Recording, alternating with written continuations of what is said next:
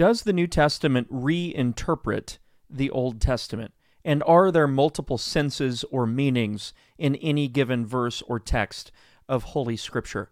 Welcome to the Baptist Broadcast. I'm your host, Joshua Sommer, pastor of Victory Baptist Church here in Kansas City. I'm glad you can join me on here. If you're ever here in town, please come and visit us on a Sunday. What about multiple senses? What about the interpretation of the New Testament as it relates to the Old Testament, the New Testament use of the Old Testament? And you know, a, a lot of times the, this kind of question is asked uh, or probed uh, or maybe put to the other side as kind of a, a jest or a gotcha question. Uh, with regard to eschatology, a lot of times this comes out in eschatological discussions, particularly between, you know, more amillennial leaning uh, brethren as they, you know, have discussions and interactions with more premillennial uh, brethren, and so you'll you'll sometimes hear uh, those who are coming for from particularly a more uh, dispensational, premillennial, historical, grammatical.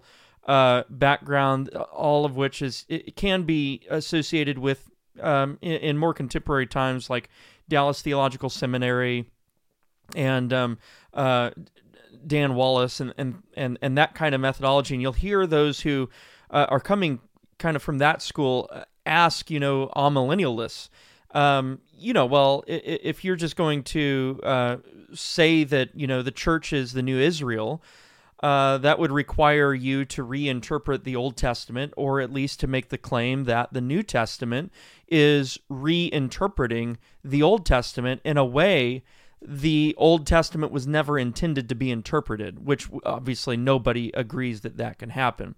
But the some of the premillennialists would allege that that's the implication of the uh, of the amillennial position. And so, the, the really the question that I want to look at here is whether or not uh, the New Testament does in fact reinterpret the Old Testament, or or whether or not that's something we should believe. Um, uh, and I want to look at the multiple senses of Scripture, or or what has been called the fourfold sense of Scripture. And we're going to interact with William Whitaker, who was an influence uh, upon the Westminster Assembly in uh, the 17th century and uh, he wrote a book titled Disputation on Holy Scripture. Uh, very helpful in terms of hermeneutics, uh, the art and philosophy of, of interpreting the Bible in this case. And so uh, we're going to glean some things, some points, I think some helpful points from him uh, that kind of give us a, an even keeled, level headed um, view of the depths of Holy Scripture and how, on the one hand, we don't want to we don't want to say that there can be all these different subjective meanings in Scripture, but on the other hand, we, we have to say that there there's something deeper than just the letters, right, on the page. Like like there's there's there's depth to be plumbed in Scripture, and, and it's why we always say, well, you know, uh, Scripture is, you know. Um, unfathomable in terms of uh, of what it reveals to us, and and you could spend a whole lifetime uh, studying Scripture and never get to the bottom of the depths of its revelation. And um, y- you know that's not the same thing. Uh, we couldn't really say that about a technical manual uh, for uh, a Jeep or or or you know some kind of uh, instruction manual for a computer. Uh, I mean, if you if you opened either one of those uh, documents and and researched it thoroughly enough, you could you could pretty much comprehend it, uh, given enough, enough time, memorize it and, and, and grasp it. You know, come to a well grasp of it. Scripture is different than that. It's a different organism. It's a it's a living word that comes from God and and, and it reveals to us uh, an infinite God that we cannot comprehend a God who himself sets the meaning and the intent of those words, even though those words are accommodated to us as creatures so that we can read them and understand them, yet they have reference to that which is you know fathomless and uh, and I- incomprehensible, which is God himself. Um, and so we do have to say something about the nature of Scripture as well, that that it is deeper. Uh, than just the letters on the page. It can't be read like a technical manual. It can't be read like a, um, uh, you know, a, an English uh, textbook or a mathematical textbook. It, it has to be read uh, according to what it is. It has to be approached uh, in proportion to its own nature, and that is, eh, you know, a document that is revealed to us from God, uh, inspired by the Holy Spirit through uh, the prophets and the apostles. And um, and so we're going to get into this a little bit. I don't intend for this to be a very long video. I would like to actually go through this quite uh, quite briefly. And so if I go a little too fast, you can rewind and and maybe watch it again. But it shouldn't be it shouldn't be too difficult uh, to grasp here. So, as I mentioned earlier, this question usually arises whenever you have uh, brothers or sisters that are coming from different eschatological positions and and they're engaging one another in in debate uh, or in disputation and you know they're asking the questions the big questions uh, about hermeneutics um, well, certain things you say about your particular version of eschatology implies that the New Testament has to reinterpret the Old Testament in some way, something like that. Um, but I would submit to you that the problem is deeper than eschatology, and the divide is is deeper than eschatology. It's really a divide between those who have assumed, whether it be in service to their eschatology or not, it's those who have assumed a more rigid uh, or exclusive historical grammatical method of interpretation, which is a method that can be applied to any document, not just scripture, but but any document requires that we uh, uh, apply the historical grammatical method of interpretation. So I'm not saying we shouldn't apply that in our biblical interpretation. I'm just saying there are those who assume that that is that that is it. And then the redemptive historical guys who have a redemptive historical interpretational model. So they will grant uh, that the historical grammatical method is, is, a must. Like we have to consider history, uh, we have to consider grammar. I mean, we can't even read a sentence in the Bible without grammar, and so we have to. You know, logically thumb through history and, and grammar, and this is just kind of first principles of biblical interpretation. But the redemptive historical guys would say, yeah, granted, but the Bible's not just any other human document, right? The Bible is written by men, but only men are only serving as instruments, and, and God is actually the supreme author here, and and He's woven these these documents that He has inspired men to to write, you know, the different books of the Bible, into one tapestry uh, or into one narrative that communicates his plan of redemption. It reveals him and all things in relation to him in service uh, of of a broader redemptive narrative. And so the redemptive historical guys are saying, yeah, there's there's there's more than just this verse right here. This verse right here needs to be interpreted according to the rules of grammar. Sure, we grant that. We understand that it has a historical context, and it was, it was, it was, his, you know, in the case of historical narrative, it literally happened. It's real. We believe it. But also, we understand that it's God uh, that is providentially orchestrating these historical events that are recorded in Scripture, and He has a, a, a purpose, a broader, more far-reaching purpose that is served by these by these historical events. And so, uh, the more historical, redemptive guys, uh, which I would just take to to to be those who who kind of stand on, on the pre-modern side of biblical interpretation, um, uh, along with where William Whitaker is going to land. We'll see that here in a moment. Uh, back in the 17th century, and I would say even before, this is really a, just a perennial way of of understanding the Bible historically.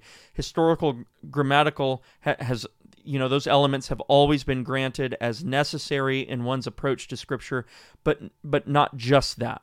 All right, Scripture is a deep document. It's got uh, depths that are deep enough for elephants to swim, as well as shores that are shallow enough for the children to play. And so uh, we have to recognize that. So let's let's quickly or briefly answer the question Does the New Testament reinterpret the Old Testament? The answer is absolutely no, not. Absolutely not. It's it's been the caricature uh, from uh, some who who who land in the more you know kind of historical grammatical camp. I'll just say historical grammatical only camp.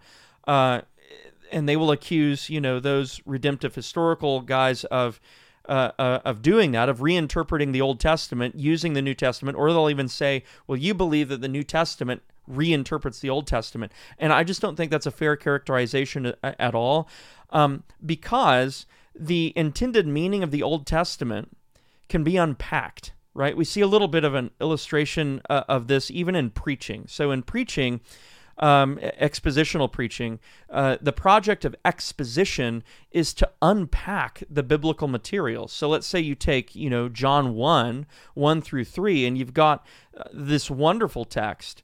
Uh, but you don't just read, you know, in the beginning was the Word, and the Word was with God, and the Word was God right? You don't just read that to the congregation, you unpack that through exposition and explain it to the congregation.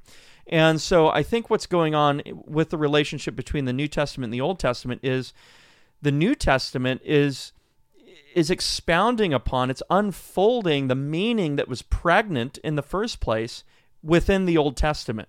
So it's not as if the New Testament is introducing completely novel ideas into the Old Testament when it engages the Old Testament. It's to say, rather, that the New Testament is bringing to clarity and unfolding meaning that was already pregnant in the text to begin with. All right. And so we wouldn't want to say that the New Testament reinterprets the Old Testament, but only that the New Testament exposits the Old Testament. You know, you have these these uh, sayings in, in in Augustine, and I think John Gill says something similar. You know, uh, that the New Testament was in the Old Testament concealed, uh, or at least shadowy. You know, in the Old Testament in a shadowy way, uh, and then the Old Testament is in the New Testament fully revealed and clarified. Um, in in in Christ. And so you have this wonderful dynamic between the New Testament and the Old Testament that I think is, you know, when you when you have Jesus, for example, quoting the Old Testament, uh, or Matthew, that Matthew is famous for what's called the formula quotations. R.T. France talks about this in his Matthew commentary, uh, in the New International Commentary series, where uh, you know Matthew is predominantly concerned with the fulfillment of prophecy in the ministry of the Lord Jesus Christ, and so he is there are, th- I think there are 10 or 12 formula quotations total in Matthew where it says, so that it might be fulfilled. And then he quotes or alludes to the Old Testament. And what's going on there as Matthew does that is he's explaining, under the inspiration of the Holy Spirit, a, a fuller clarified meaning of the Old Testament. He's not just repeating, he's not just repeating what the Old Testament says. Uh, he's pointing to an event that is occurring in relation to the historical point of the Gospel of Matthew.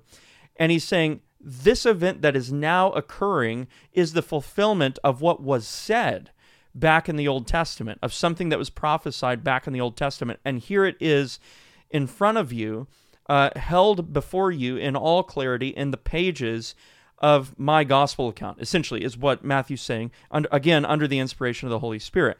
So the New Testament is the Holy Spirit expositing his own words back in the Old Testament. It's kind of like if you, you know, let's take preaching again and say that there is a pastor who um, takes one Sunday and goes through Isaiah 53 um, and, and kind of just unfolds the exegesis of Isaiah 53. And, and he's just kind of like, he, he's not really going beyond Isaiah 53. He's just kind of you know, here's the order, here's the historical context, here's what's going on with Isaiah, here's, you know, and he just takes Sunday and looks at at just Isaiah 53, how the text hangs, hangs together, uh, the logic of the text, and so on. And then let's say he takes next Sunday and he he's still in Isaiah 53, but he begins to show how Isaiah 53 is a, a prophecy of Christ. But to do that, he's going to the New Testament and he's looking at, at what Christ actually accomplished and how that kind of fills in the lines of Isaiah 53. If Isaiah 53 is kind of like a coloring book without color, right? It's it's like a page of a coloring book. You see the lines but there's no color, then the New Testament, the finished work of Christ would kind of be like the color uh, in those lines. And so you, you're not seeing a reinterpretation, you're seeing a continuation and an exposition of what happened in the Old Testament. I think that's a very helpful way to talk about the New Testament relationship to the Old Testament. Now, let's talk about this issue of manifold senses in Scripture. Throughout the Middle Ages, uh, there was a um, uh, a school of hermeneutical thought um, Henry uh, de Lubac uh, covers this extensively in a massive three volume set. Uh, he, he's a Roman Catholic, um, covering basically the hermeneutics of the Middle Ages. It's helpful in a lot of ways, especially if you're wanting to know what was going on in the Middle Ages. Um, and there's and there's not. Uh, uh, there's not a total disconnect between De Lubac, even though he's a Roman Catholic, and, and, and things that would be helpful for for those of us who are obviously not Roman Catholics. So it's not altogether unhelpful. Dry, but not altogether unhelpful. Um, so uh, he discusses the fourfold interpretation of Scripture. So the meaning of each of the folds of the fourfold sense, if you will, the literal, the allegorical, the uh, tropological, and the analo- an- anagogical, are as follows. So the literal teaches history. That's sometimes why it's called the historical sense. So the literal teaches history, and it's thought that the rest of the senses derive from the literal sense. So the literal sense is kind of the foundation or the source of the rest of the senses. The allegorical teaches what we should believe. The tropological teaches what we should do. You know, so there's a moral tint to the tropological. What we should do. It's sometimes called the moral sense. And then the anagogical teaches us where we are going, that which we uh, might look forward to, right? So it's it's it's kind of eschatologically facing. Um, that's the meaning of the fourfold sense. So when we say literal, you know, uh, allegorical, tropological, anagogical, that's what we mean. Um, and it's thought that each text has four distinct senses. The liter- again, the literal sense, uh, the tropological sense, the um, the allegorical sense, and the anagogical sense. What this looks like I'm not saying that all those in the Middle Ages thought this. I actually don't think that they did because they would say things like all, you know, all meaning arises from the literal sense. You know, tropology, allegory, anagogy, all of that, if there is any, arises from the literal or the historical sense. So they're paying the literal or historical sense its due. But one of the habits, particularly among the Jesuits, and this is this is what Whitaker actually interacts with, is uh, to think of those senses or the full fourfold sense of Scripture as indicated as indicating four distinct or different meanings. And when you when you begin to indicate or, or, or think that a given text in Scripture has four distinct or different meanings, um, then what can happen is obviously there's there's kind of a loophole there inserted for you to be able to to create just kind of helpful contradictions, so to speak. You can have the literal sense, but then you can have, uh, you know, the allegorical sense, which is meant to to teach, you know, uh, what we are to do. Um, uh, the allegorical sense is, is is or rather the allegorical sense I think is is to teach us what to believe. So the allegorical sense could could in theory contradict the literal sense. Um, and then you can have all kinds of uh, you know a, a kind of uh, contradictory um, uh, dialectic. Uh, if you know what I'm saying, so it, it could just be, become this. Uh, yeah, scripture. We know scripture says this, but um, this is actually what we're going to do, or this is actually what we're going to believe, and you wonder just how much that actually played in. And I'm not sure. This is just speculation on my part. You wonder how much that that particular understanding of the fourfold of scripture, fourfold meaning of scripture, actually played into the um, uh, emergence of seemingly contradictory traditions in per- particularly Roman Catholicism uh, that butt up against Scripture. Not to mention the the view of tradition um, of of the Via Moderna and the canon lawyers and all of that. Um, when you get to the Reformation uh, and and the the post the post Reformation uh, Reformed Orthodox, the Puritans, let's just call them the Puritans um, you you get a more nuanced discussion with regard to biblical interpretation that uh, on the one hand rejects any possibility of four different meanings in scripture. On the other hand it doesn't completely reject uh, the reality of a of, of, of you know historical uh, tropological allegorical and and, and, and anagogical levels of application. Okay, so uh, this this brings me to Whitaker because I think Whitaker travels this ground very well. Again, William Whitaker is a uh, 17th century um, uh, influence. He he influenced the Westminster Assembly. I don't think he was actually present at the assembly, but his words, um, and he may actually straddle the centuries. He may be 16th uh, to 17th. Uh, his words in this disputation on Holy Scripture uh, will go on to affect uh, the framing of the Westminster Confession, the Westminster Standards. So it's a very influential document. Um, uh, and he walks this path, I think, brilliantly because, on the one hand, he doesn't get rid of allegory altogether. Uh, allegory doesn't become some kind of bad guy for him just because the Roman Catholics misused it. Uh, he doesn't get rid of tropology. He doesn't get rid of um, anagogy. Um, all of those um, senses, uh, or I don't want to say senses, but but all of those concepts remain present in Whitaker, but they are moved from being four different senses to being applications of the one sense of Scripture.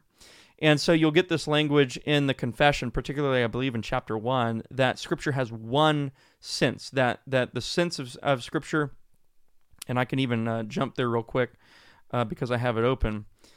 Um, uh, let's see here. I think it's going to be.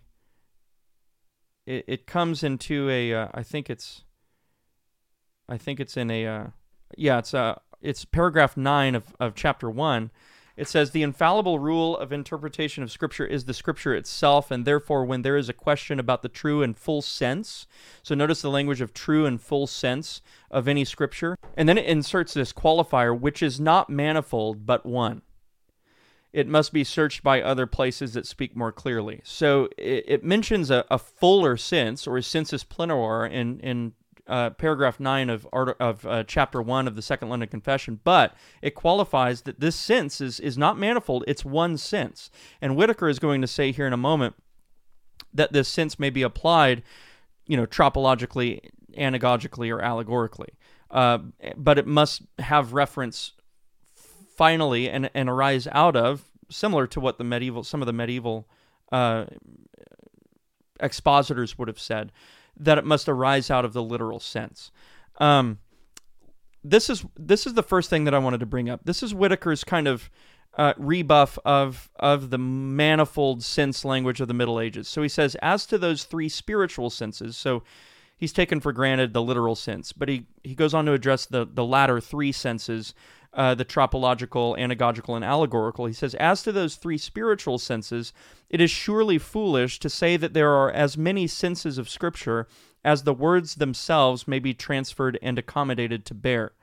And so basically, what he's saying there is just because the words in Scripture can be expounded, the sense of the words of Scripture can be expounded so as to meet the needs of various areas of life and, and, and apply to different situations and so on doesn't mean that there are different senses or different meanings in those words. In other words, it's it's one sense with far-reaching implications and can be plumbed more deeply, but it's it's nevertheless one meaning. It's just a question of of of how much of that meaning has been exposited. Uh, it's not a question of different meanings. So he he he he's there seen you know um, moving against or pushing back against the the fourfold the medieval kind of especially the Jesuit angled fourfold sense of scripture. But then here you see that he has definitely a a uh, a favorable opinion of the sensus plenior or the full sense of scripture, which is articulated in Second London chapter 1 article 9 and it's also in the westminster confession um, uh, but he says this For although the words may be applied and accommodated tropologically, allegorically, anagogically, or any other way, yet there are not therefore various senses, various interpretations and explications of Scripture, but there is but one sense, and that the literal sense which and that the literal which may be variously accommodated and from which various things may be collected so you see what he's saying there. It's all rising out of the literal sense. The literal sense or the historical sense is the most fundamental, it's the most foundational. And if you're going to derive theological conclusions or even practical applications, it must be able to be derived from that literal sense, right? From that from that true sense of the text. Um, so for Whitaker, it's not, you know, are there different meanings per text, right? Like, is like, does John 1, uh, 1 through 3, have different meanings? Uh, or is it the case that it has one meaning with you know, unfathomable depths that, that need to be mined out and exposited to congregations and students. And, and it would be the latter, right? It's one meaning that can be that can be drilled down into, you know, dug out and presented before congregations and classrooms of students uh, and families for that matter, right? So, guys, I hope this was a helpful episode. I just kind of wanted to get on here and uh, and and riff on some hermeneutics and, and, and talk about that. I think it's helpful to consider these things, especially in our uh, in our Bible readings. Uh, these things are helpful. I've found to to to go through with with you know your family and congregation. Um, one of the things that I didn't mention in this video, but I'll leave you with this thought you know, looking at reading someone like Whitaker, um, and and reading the older, you know, someone like Augustine, for example, uh, in his book on Christian doctrine, he goes through uh, biblical interpretation at the outset of that volume, uh, and and then looking at how the New Testament authors interpret the Old Testament and how the New Testament authors interact with Scripture. I, I think there's a lot of similarity. I think when you look at the, the, the ancient church, particularly the pre-modern era, but before the before the Enlightenment, um, you see the basic assumption of the sensus plenior, the, the basic assumption of the fuller sense, that yes, this text has a surface level meaning that must mean what it says, but also that meaning it doesn't stop there. And that text doesn't stop there. There are far-reaching implications. This is a text that's inspired by God. That's it's it's not written by a man with a finite level of understanding.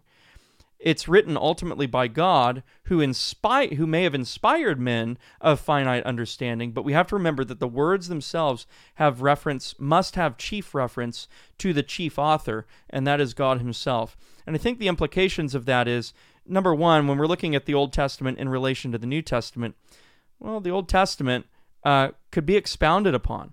Um, it, it, wasn't a, a, complete canon in the sense that it still needed the New Testament. The reason it needed the New Testament is because the New Testament is an unfolding of the meaning that was already pregnant in the Old Testament. It didn't reinterpret anything. It, it unfolded what was already there. It exposited what was already there.